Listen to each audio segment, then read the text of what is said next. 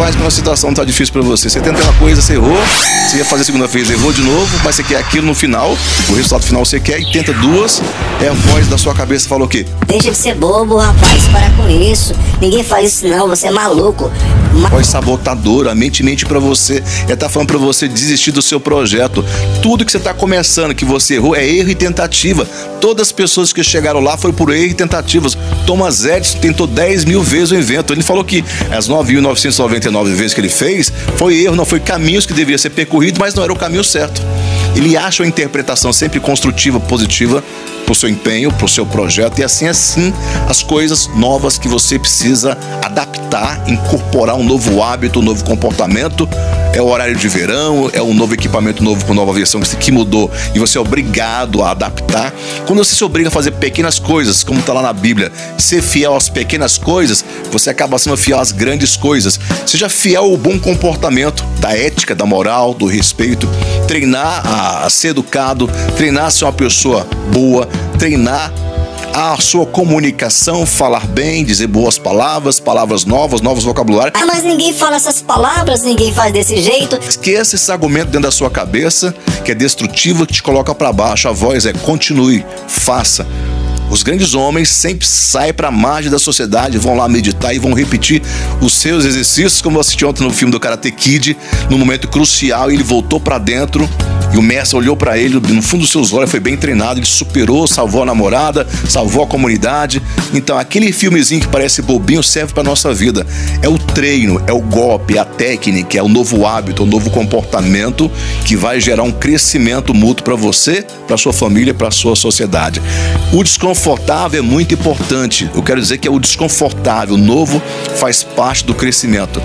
Relacione-se bem com o novo com desconfortável, com essa adrenalina do crescimento. Não a adrenalina do, da raiva, do ódio, mas acostume-se com essa adrenalina que é chatinha de. Tudo de novo? Outra vez? Essa coisa nova? Ah, mas isso é muito chato.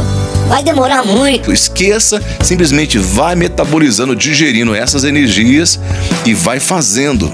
Vai fazendo bem no frio, vai fazendo bem no calor, vai fazendo no desânimo, vai fazendo na tristeza, na alegria. E isso até formar um consolidar dentro de você um novo hábito, uma nova postura que você quer aprender e vivenciar e da, da partir daquele momento começar a sentir prazer. Como valeu a pena?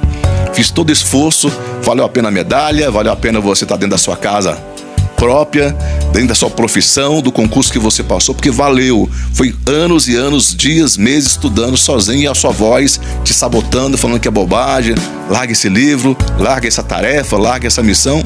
Mas a outra voz muito mais sábia, daquele anjinho sábio que falou: continue, faça, tá chato, mas faça. É a famosa disciplina. Seja disciplinado, empenhe nos seus projetos, acostume com o novo, com o desconfortável.